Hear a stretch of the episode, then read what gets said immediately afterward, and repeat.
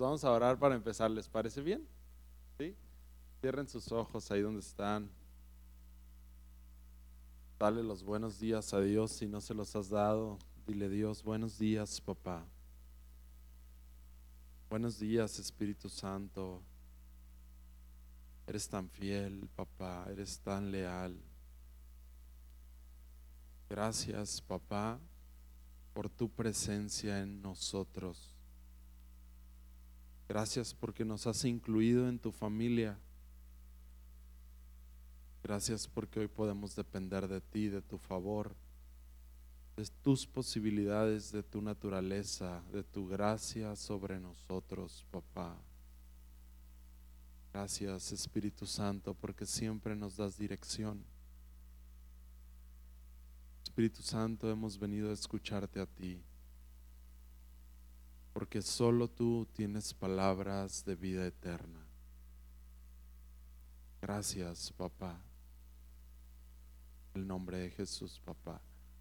Amén. Muy bien. Hoy no vamos a hablar del clásico tapatío. ¿Alguien lo vio ayer? ¿Sí? Qué bueno que lo vieron. Muchas felicidades. Vamos a Mateo 4.1. Mateo 4.1 dice Carlos. Ay, no, qué mal, ¿eh? Qué mal ese Atlas. Vamos a leer, no, no es 4.1, es broma porque... Mateo 7. Vamos a leer en el 7, capítulo 7, versículo 7. 7, ¿Listos? Y nos vamos a ir brincando a varias citas de ahí. Fíjate cómo dice, pide y se te dará, busca y hallarás, llama y se te abrirá. Ahora, vamos a Mateo y adelantito, pero ahora en el capítulo 11, versículo 24. 11:24.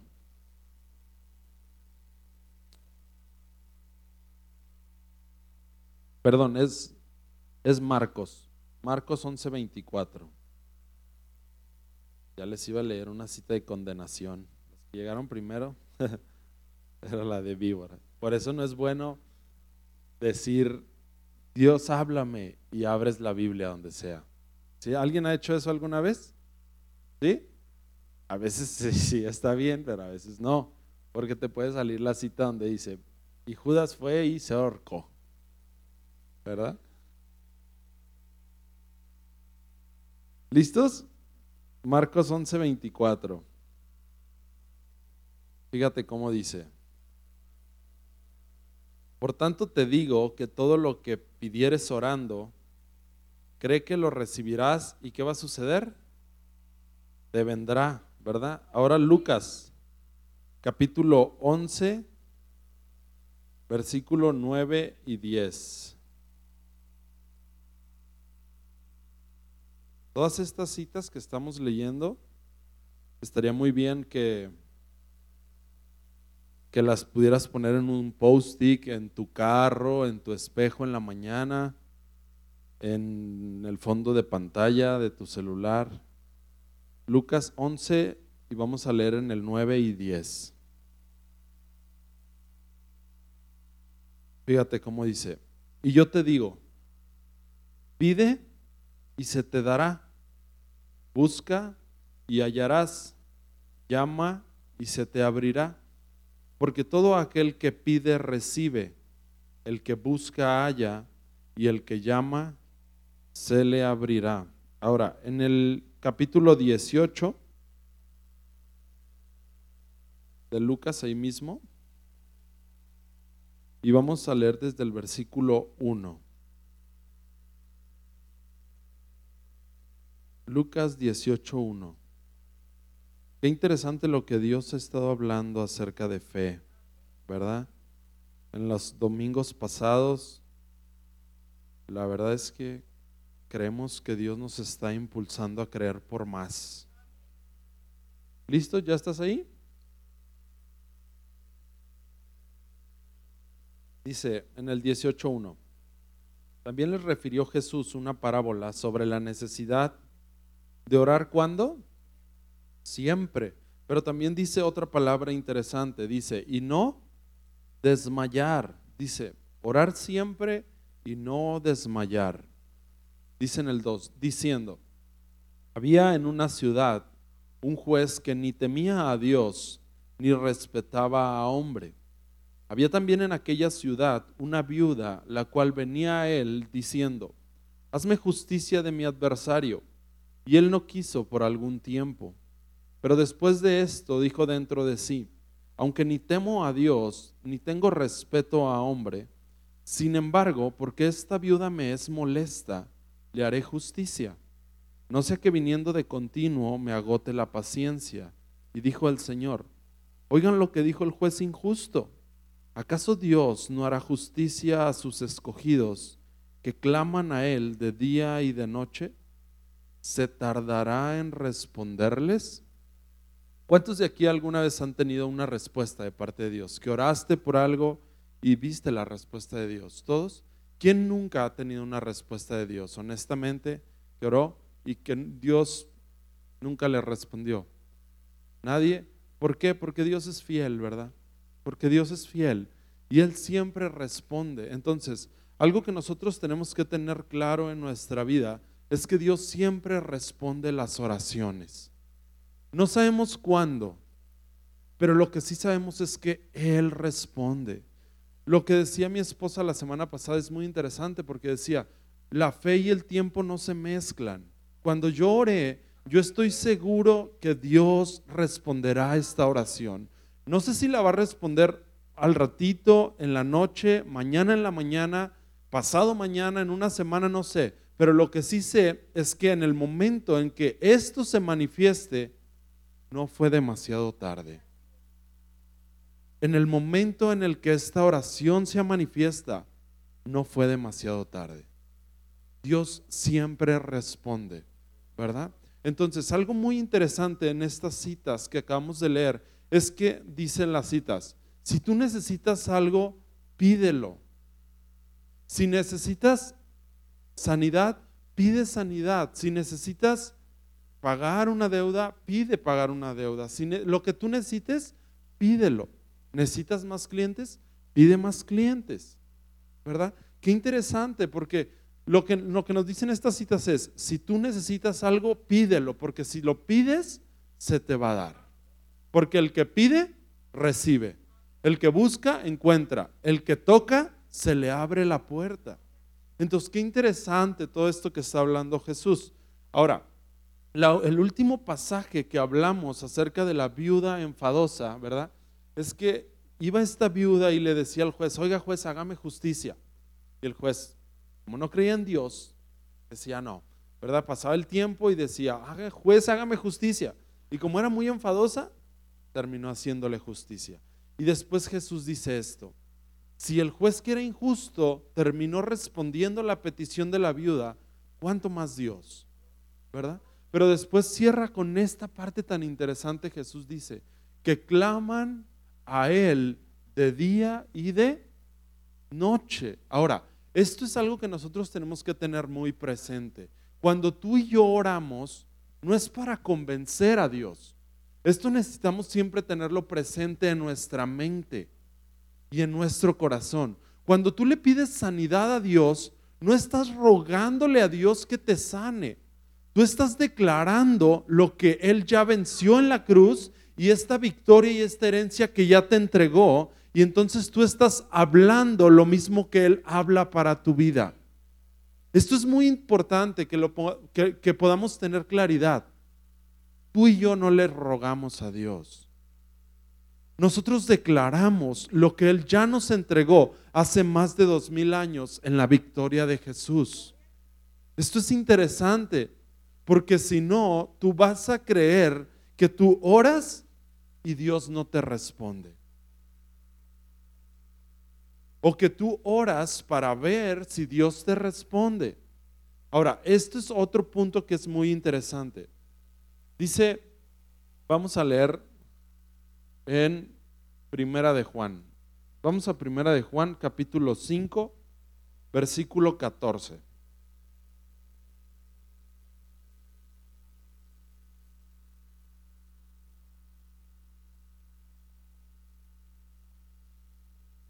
¿Listos? Primera de Juan, es el, eh, está casi al final, antes de Apocalipsis. Son las cartas, no el Evangelio. Primera de Juan 5, 14. Mira cómo dice. Y esta es la confianza que tenemos en Él. Que si pedimos alguna cosa, y aquí viene algo interesante, esto lo puedes subrayar en tu Biblia. Dice, conforme a su voluntad, Él nos oye. Dice, y si sabemos que Él nos oye, en cualquier cosa que pidamos, sabemos que tenemos las peticiones que le hayamos hecho. Ahora, este es otro punto también muy importante. Cuando tú, en el momento en que tú le dices, Dios, ayúdame, Dios, necesito hacer esto, Dios, no sé cómo hacer esto, ayúdame, Dios, no sé cómo manejar esta situación. En ese momento, el oído de Dios inmediatamente gira para escucharte. Dios nunca te ignora. En el momento en que tú comienzas a hablar con Él, en ese momento su rostro, ¿verdad? Su oído pone completa atención en lo que tú le estás diciendo. Y lo que tú le estás diciendo para Dios no es algo insignificante, no es como que dice, ay, otra vez este, ya vino por lo mismo. Para Dios tiene mucha importancia lo que tú le estás pidiendo. A tal punto tiene tanta importancia que Él dijo, voy a entregar a mi Hijo Jesús para que ellos puedan comprender que si yo les entregué a mi Hijo, dice Romanos, ¿cómo no les entregaré juntamente con Él todas las cosas? Esto es interesante que tengamos en nuestro corazón, que cuando yo volteo y le digo, Dios, ayúdame en esta circunstancia, honestamente no sé cómo manejarla, Dios. Él te está escuchando en ese momento.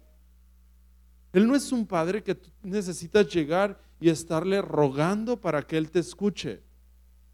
Él es nuestro papá, nosotros somos sus hijos y en el momento en que yo voy y, cierro la puerta o voy manejando y, comienzo a hablar con Él, él, su oído está presto y me está escuchando. Y lo que le estoy diciendo es importante para Él. Es importante para Él. Ahora, la otra parte que, describe aquí primera de Juan es que si tú pides algo conforme a su voluntad para tu vida, Él va a responder esa oración.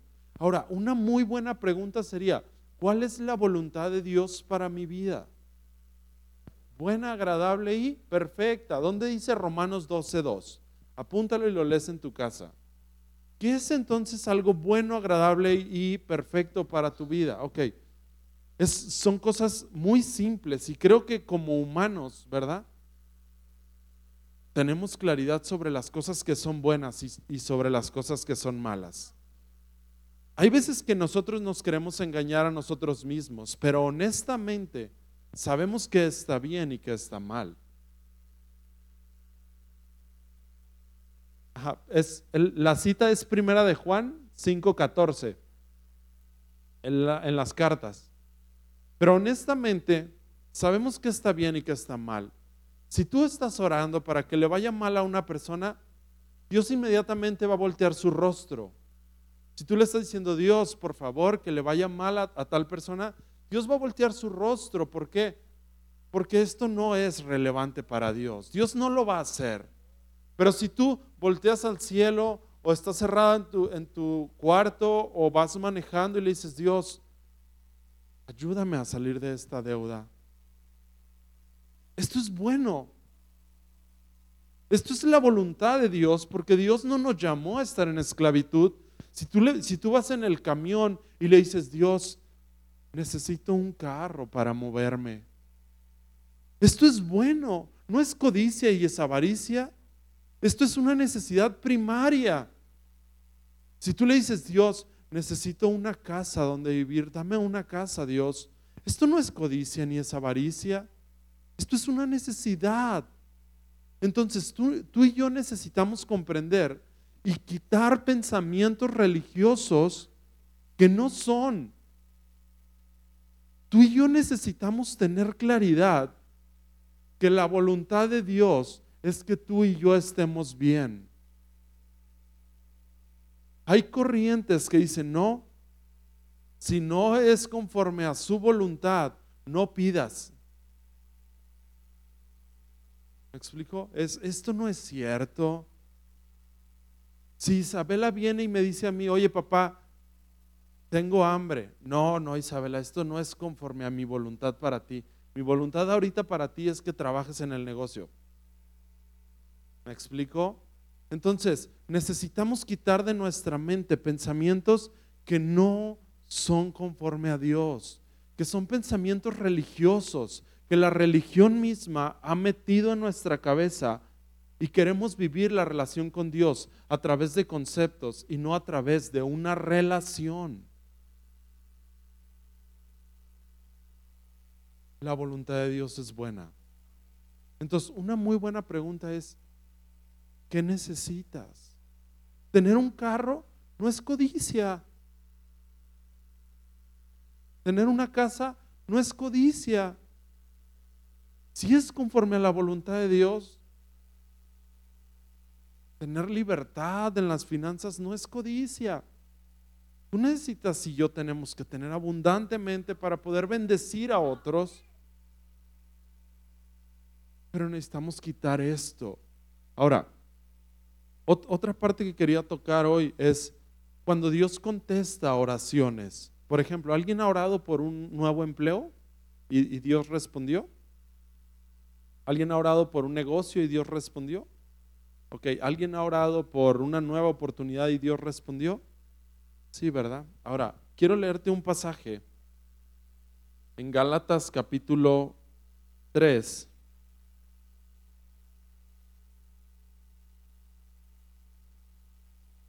Y quiero leer en el versículo 3, capítulo 3, versículo 3.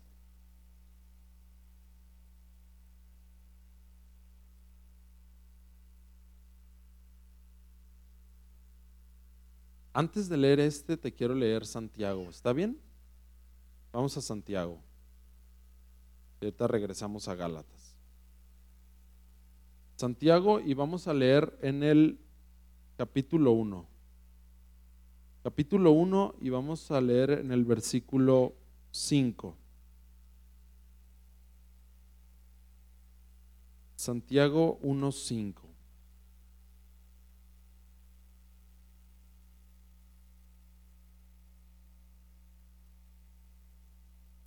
¿Listo? ¿Ya estás ahí?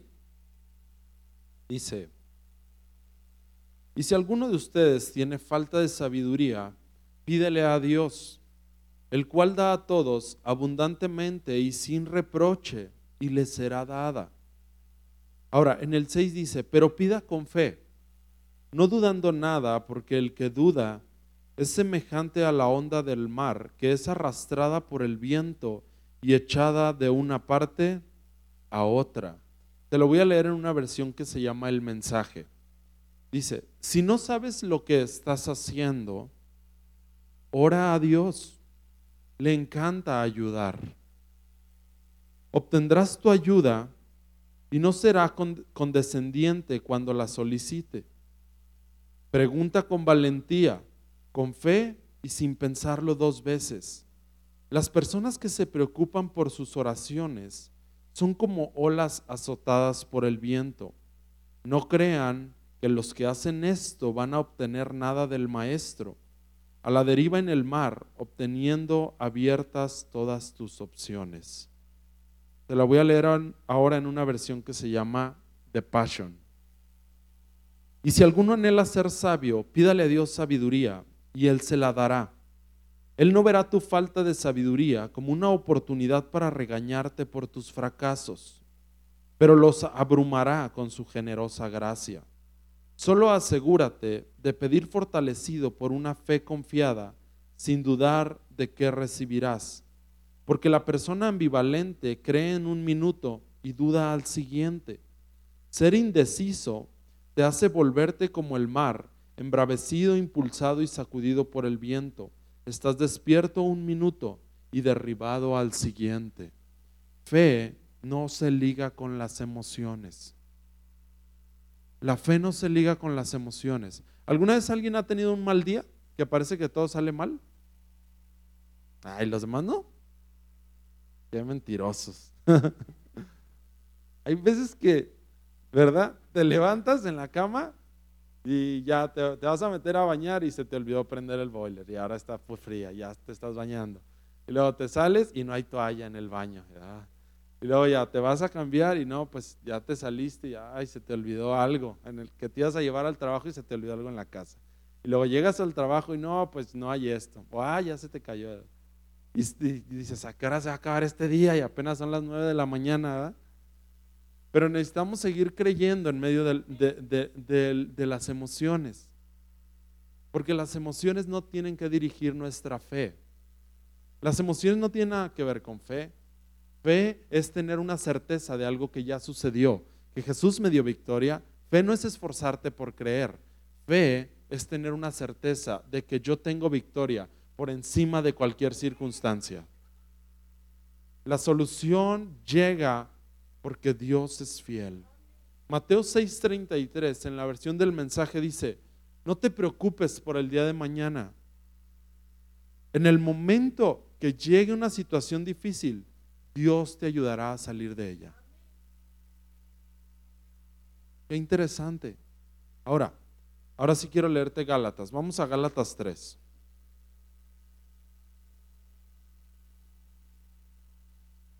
Gálatas 3, versículo 3. Y vamos a leer una historia de Jonás. ¿Listos? Dice en Gálatas 3:3, tan necios son, habiendo acabado por el Espíritu, perdón, habiendo comenzado por el Espíritu, ahora van a acabar por la carne. Este pasaje es muy interesante porque Pablo les está diciendo, recibiste al Espíritu Santo por esforzarte o por creer. Hay, hay, cosas, sobre todo las personas que hemos orado por negocios, que has orado por una oportunidad de empleo, que has orado por todo esto. Un día oraste por un negocio y el negocio lo recibiste por su gracia y su favor. La oportunidad del empleo la recibiste por su gracia y su favor, porque tú oraste y Él respondió, entonces fue su favor. Pero muchas veces lo que recibimos por su favor, ya después pasan los años y lo quiero seguir manteniendo vivo o seguir manteniendo en crecimiento por mi esfuerzo. ¿En qué sentido? Te voy a platicar lo que sucedió con el rey Salomón.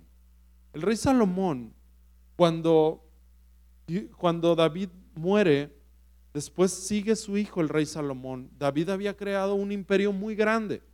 Entonces llega Salomón a tomar este imperio y se le presenta a Dios y le dice, Salomón, ¿qué quieres? Y Salomón le dice, bueno Dios, yo lo único que quiero es pues que pueda escucharte con sabiduría, ¿verdad? Que pueda estar en esta relación contigo y nunca le pide riquezas ni le pide fama. Y entonces Dios le dice, por cuanto no me pediste fama ni riquezas, yo te voy a convertir en el hombre más rico de la historia. Y entonces resulta que Dios lo convierte en esta. Ojo, Salomón no produjo ese estado. Decía que era tan impresionante el reino de Salomón que la gente llegaba a ver el reino y confundía al rey con el portero por la vestimenta que usaban. Que gente del mundo venía a ver el reino porque era tan impresionante verlo. Lo que Dios había creado por su favor para con Salomón. Dios por su favor lo creó con, con Salomón pero al pasar de los años, a Salomón se le olvidó que era el favor de Dios lo que le había producido ese imperio. Se olvidó que era el favor de Dios quien lo promovió, se olvidó que era el favor de Dios quien le dio provisión, se olvidó que era el favor de Dios quien multiplicó, se olvidó que era el favor de Dios quien lo llevó a crecimiento y comenzó a tratarlo de hacer por sus propias fuerzas. Comenzó a unirse teniendo relaciones sexuales con otros pueblos. ¿Y sabes qué sucedió en el momento que trató de llevar las cosas por su propio esfuerzo? Fracasó. Porque esto es interesante lo que dice Gálatas. ¿Por qué? Si ese negocio comenzó con el favor de Dios, ¿por qué después quieres seguirlo con tu propio esfuerzo? ¿Por qué si ese empleo y esa promoción comenzó con el favor de Dios, ¿por qué después quieres comenzarlo con tu propio esfuerzo? En el jardín del Edén, Dios produjo el Edén. Dios hizo toda su naturaleza y la, metió dentro de Adán. Y entonces Adán tenía esta capacidad de multiplicar, de sojuzgar, de señorear, de tener todas las posibilidades que Dios tenía. Pero después sucedió esto. Adán quiso seguir el mismo plan, pero ahora con su propio esfuerzo. ¿Y sabes qué sucedió? Cayó. ¿Por qué si empezaste por el favor de Dios, quieres terminar haciéndolo a tu manera? Si Dios levantó ese negocio, Dios lo sigue prosperando y aumentando. Si Dios levantó esa promoción en el empleo, si Dios cambió eso, ¿por qué quieres seguir con tu propio esfuerzo? Habiendo comenzado con el Espíritu, ¿por qué quieres terminar con la carne? Entonces, lo que hemos orado comenzó con el favor de Dios. ¿Por qué quieres terminar haciéndolo con la carne? Si fue su favor. Antes no lo teníamos. Lo que hoy tenemos que hemos orado, antes no lo teníamos. Sin embargo, su, su amor y su favor lo puso en nuestras vidas. ¿Por qué? Porque Él es fiel, porque Él responde oraciones, pero entonces, ¿por qué si yo inicié, verdad? Con este, yo estoy ahorita al frente, me, me pusieron de los grupos Conecta y yo escuchaba esto de parte de Dios, me decía, si yo te puse ahorita con los grupos Conecta y fue mi favor, ¿por qué quieres continuar con la carne? Si yo te puse en este ministerio por, mi favor y mi espíritu, ¿por qué quieres terminar con la carne? Yo de repente me preocupaba y decía, es que Dios, ¿qué voy a hacer para que sigan creciendo? Y más maestros y, escuché claro que Dios me dijo, si yo te puse y es mi favor, ¿por qué quieres terminar con la carne? Si Dios entregó ese negocio, ese ministerio, esa familia, por su favor, ¿por qué quieres terminar con la carne? Te voy a, hay una historia de Jonás. Si me acompañas al libro de Jonás.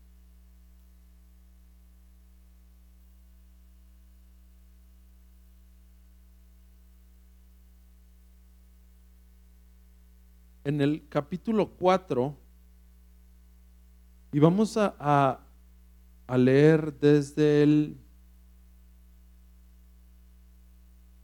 versículo 1. Ya con este vamos a cerrar.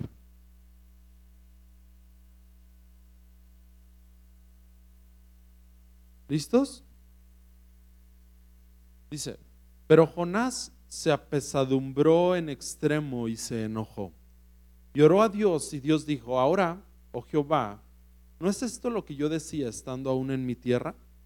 Por eso me apresuré a huir de Tarsis, porque sabía yo que tú eres Dios clemente y piadoso, tardo en enojarte y de grande misericordia y que te arrepientes del mal. Ahora pues, oh Jehová, te ruego que me quites la vida, porque mejor me es la muerte que la vida. Y Jehová le dijo, ¿haces tú bien en enojarte tanto? Y salió Jonás de la ciudad y acampó hacia el oriente de la ciudad. Y se hizo ahí una enramada y se sentó debajo de ella a la sombra hasta ver qué acontecería en la ciudad. Y preparó Jehová una calabacera. Esta es la parte interesante. Dice, y preparó Jehová Dios una calabacera, la cual creció sobre Jonás, para que hiciese sombra sobre su cabeza y le librase de su malestar. Y Jonás se alegró grandemente por la calabacera. Pero al venir el alba del día siguiente, Dios preparó un gusano, el cual hirió la calabacera y se secó. Y aconteció que al salir el sol, preparó Dios un recio viento solano, y el sol hirió a Jonás en la cabeza, y se desmayaba y deseaba la muerte, diciendo, mejor sería para mí la muerte que la vida. Entonces dijo Dios a Jonás, ¿tanto te enojas por la calabacera? Y él respondió, mucho me enojo hasta la muerte. Ahora, qué interesante pasaje. Si tú conoces la historia de Jonás, Dios llama a Jonás y le dice, oye Jonás, necesito que vayas y le prediques a aquella ciudad porque quiero que conozcan quién soy yo. Y entonces Jonás dice, no, sabes que Dios, yo no voy a ir porque aquellos son bien groseros. Y entonces yo no voy a ir. Y Dios le dice, Jonás, vete a la derecha. Ah, sí, me voy a la izquierda. Y luego Dios le dice, Jonás, necesito que subas. Ah, sí, me voy para abajo. Y entonces se va siempre al lado contrario. Y ya cuando llega a la ciudad, pues está viendo Jonás la ciudad y pues resulta que Jonás tiene mucho calor. Y entonces Dios dice, ah, ok, tiene calor, pues le voy a hacer crecer un árbol, ¿verdad? Para que le dé sombra. Dios tenía el derecho de quitar el árbol. ¿Por qué? Porque Él lo plantó, ¿verdad? El, ejemplo más sencillo es como si haz de cuenta, yo un día digo, le digo a Isabel, oye mi amor, hay que plantar un, un arbolito en nuestra casa, en la cochera. Y entonces el arbolito empieza a crecer, pero yo digo, ¿sabes qué? Las raíces se están metiendo a mi casa y le digo a Isabel, ¿sabes qué? Pues ya hay que quitarlo mejor. Lo quitamos y luego el vecino al día siguiente llega y me dice, oiga vecino, ¿por qué quito el árbol? Le daba sombra a mi carro. Y viene enojado el vecino. ¿Tú crees que es correcto esto? No, o sea, era mi árbol. Yo sabré si lo quito o lo dejo, ¿verdad? Esto es lo mismo que pasó con Jonás y Dios. Dios sabrá si quita la calabacera o lo pone. Después le pregunta a Jonás, Jonás, ¿por qué te enojas? Si era mi calabacera. Dios te dio el negocio. Dios te dio el negocio. Dios te dio esa, ese ministerio. Dios te dio esa oportunidad en el trabajo. Y si Dios un día te dice, ya no quiero que estés ahora en ese empleo, quiero que cambies a este ¿Por qué te enojas? ¿No te lo dio Dios?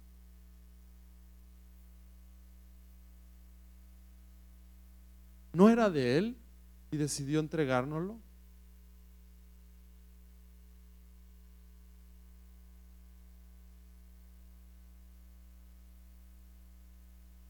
Hay una historia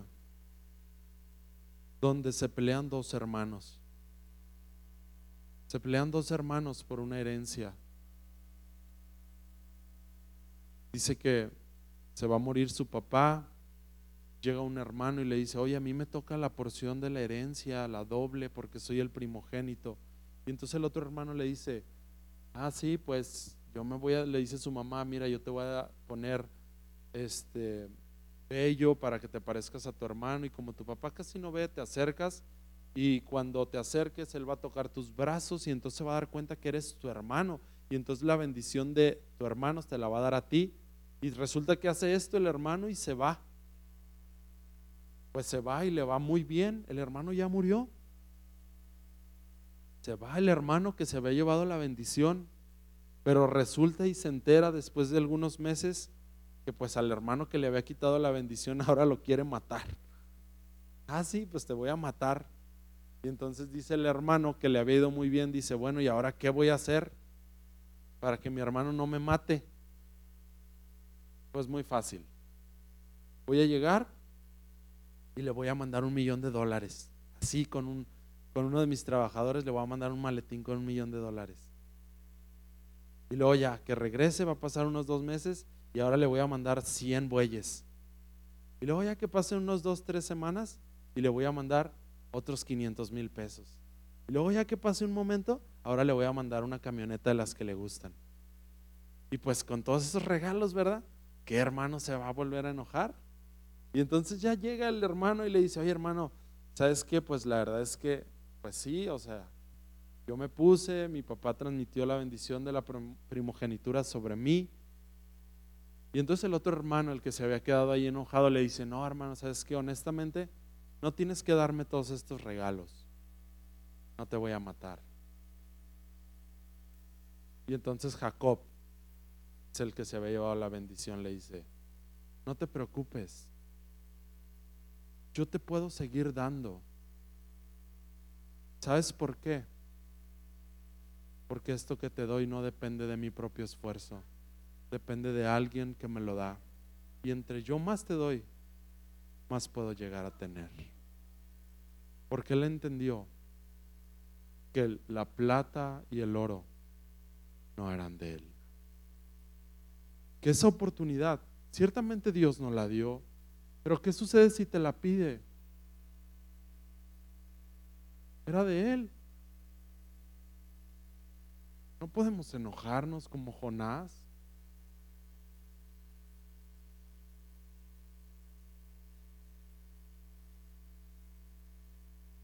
Lo que necesites Dios está ahí para escucharte. Si es conforme a su voluntad, dice Primera de Juan, Él te va a escuchar. Si Él te escucha, es la plena seguridad de que tenemos lo que le estemos pidiendo.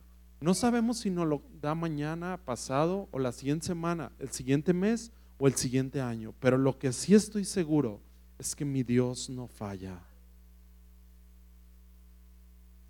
Pero también necesito comprender que lo que hoy tengo, Él me lo dio. Fue su favor. Y si empezó con su favor, no puedo terminar con la carne. Si Dios levantó ese negocio, necesitas aprender a descansar. Que si Él lo levantó, Él también añade clientes. Pero ¿sabes qué necesitas hacer tú también? Tomar pasos de fe y salir y buscar clientes. Tomar pasos de fe y enviar solicitud. Si tú estás tomando, ok, Dios, yo creo por una nueva promoción en mi empleo. Ok, está muy bien, dice Dios. Ya volteó su oído y te está escuchando. Pero ahora necesitas dar un paso de fe. Porque Dios te va a decir, ok, el que es fiel en lo poco, se le pone en lo mucho. ¿Estás siendo fiel en este pequeño empleo para yo poderte dar algo más?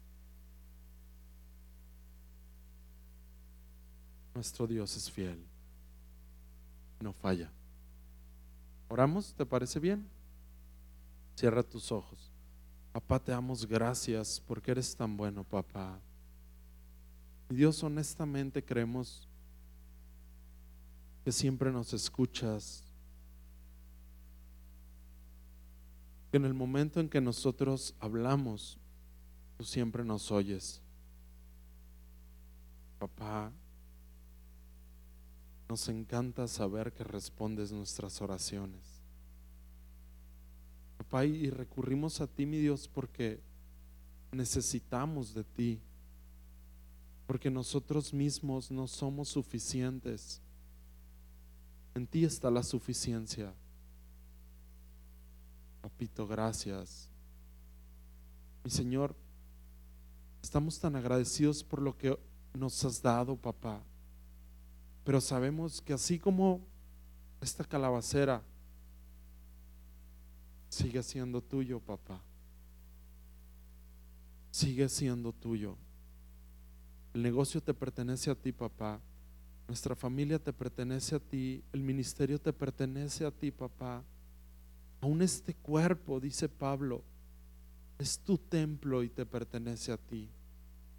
Por eso es que lo cuidamos, papá, porque te pertenece a ti.